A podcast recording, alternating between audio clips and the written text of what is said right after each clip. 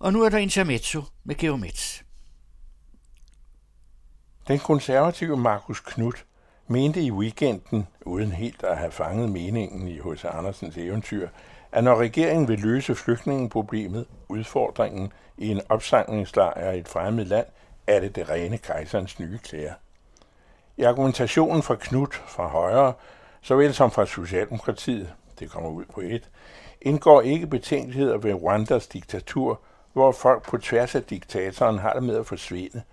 Ej heller fremgår det af Knuds og andres udtalelser, at flygtninge er anden af forskellige stykker. Dels politisk forfulgte, hvis liv er truet i en lejr i et land af ringe bekymring for, om bøller udefra skulle komme og slå flygtede politiske modstandere ihjel. En og anden i det internationale selskab af håndfaste ledere kunne jeg tage ved lære af Putins ekspedite bortskaffelse af besværlige personer ved at hælde gift i underbukserne, utvivlsomt mere overkommeligt at klare i Rwanda end i Sandholm. Dels de andre uønskede Bekvemmelighedsflygtningen, som man i gamle dage kaldte folk på flugt af nød, når livsudsigterne for dem selv og deres børn synes håbløse.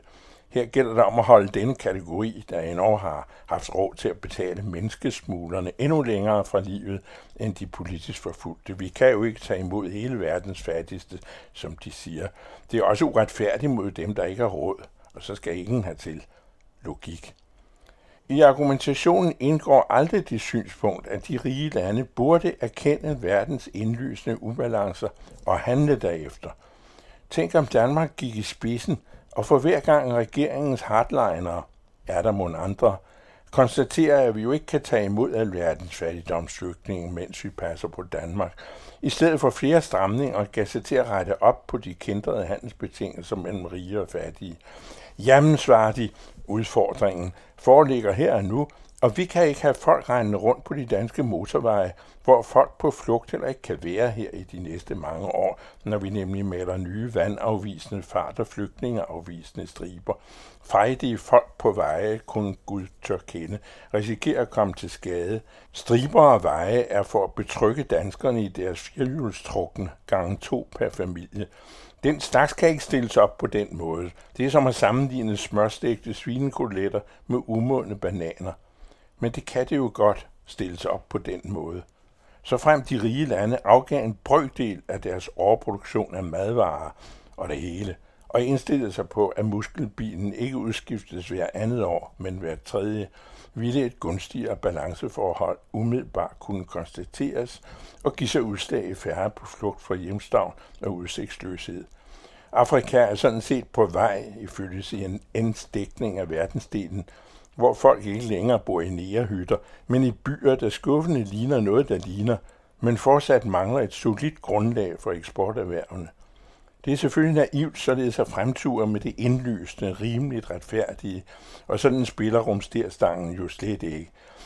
Kommentatoren ved det, derfor kan man jo godt en sjældent gang minde om det. Ledende socialdemokrater er, også på dette punkt, tavse, tavse som den grav, de ved at grave for landets og Europas langsigtede sikkerhed.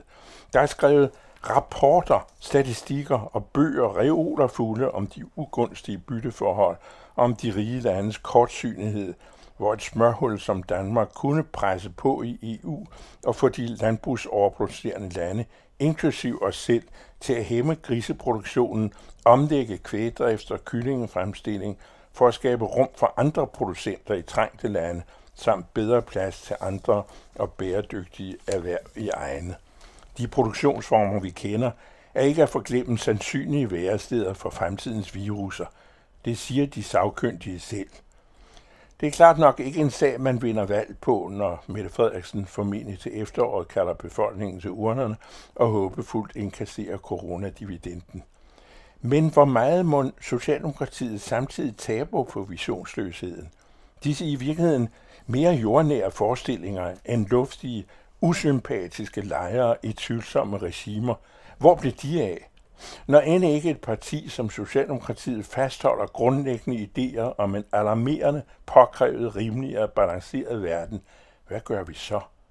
Hvis de tænker tankerne, og det kan ikke udelukkes, holder de dem i hvert fald for sig selv og har dertil ingen kommentarer. Et er, at partiet forkasteligt utilgivelig uforståelig, skrotter humanismen og forviser og fastholder flygtninge til lejre, hvor man heldigvis ikke ser lidelserne og afsavnene, og derfor ikke behøver at føle menneskelig ansvar. Noget andet er den demonstrerede kortsynighed i afvist behovserkendelse for livsnødvendige, dybgående forandringer i godernes fordeling. Imens sidder mødre og børn stadig i lejrene. Skam jer. Intermezzo hver uge her på den anden radio og hver fredag i Information. Du lytter til den anden radio.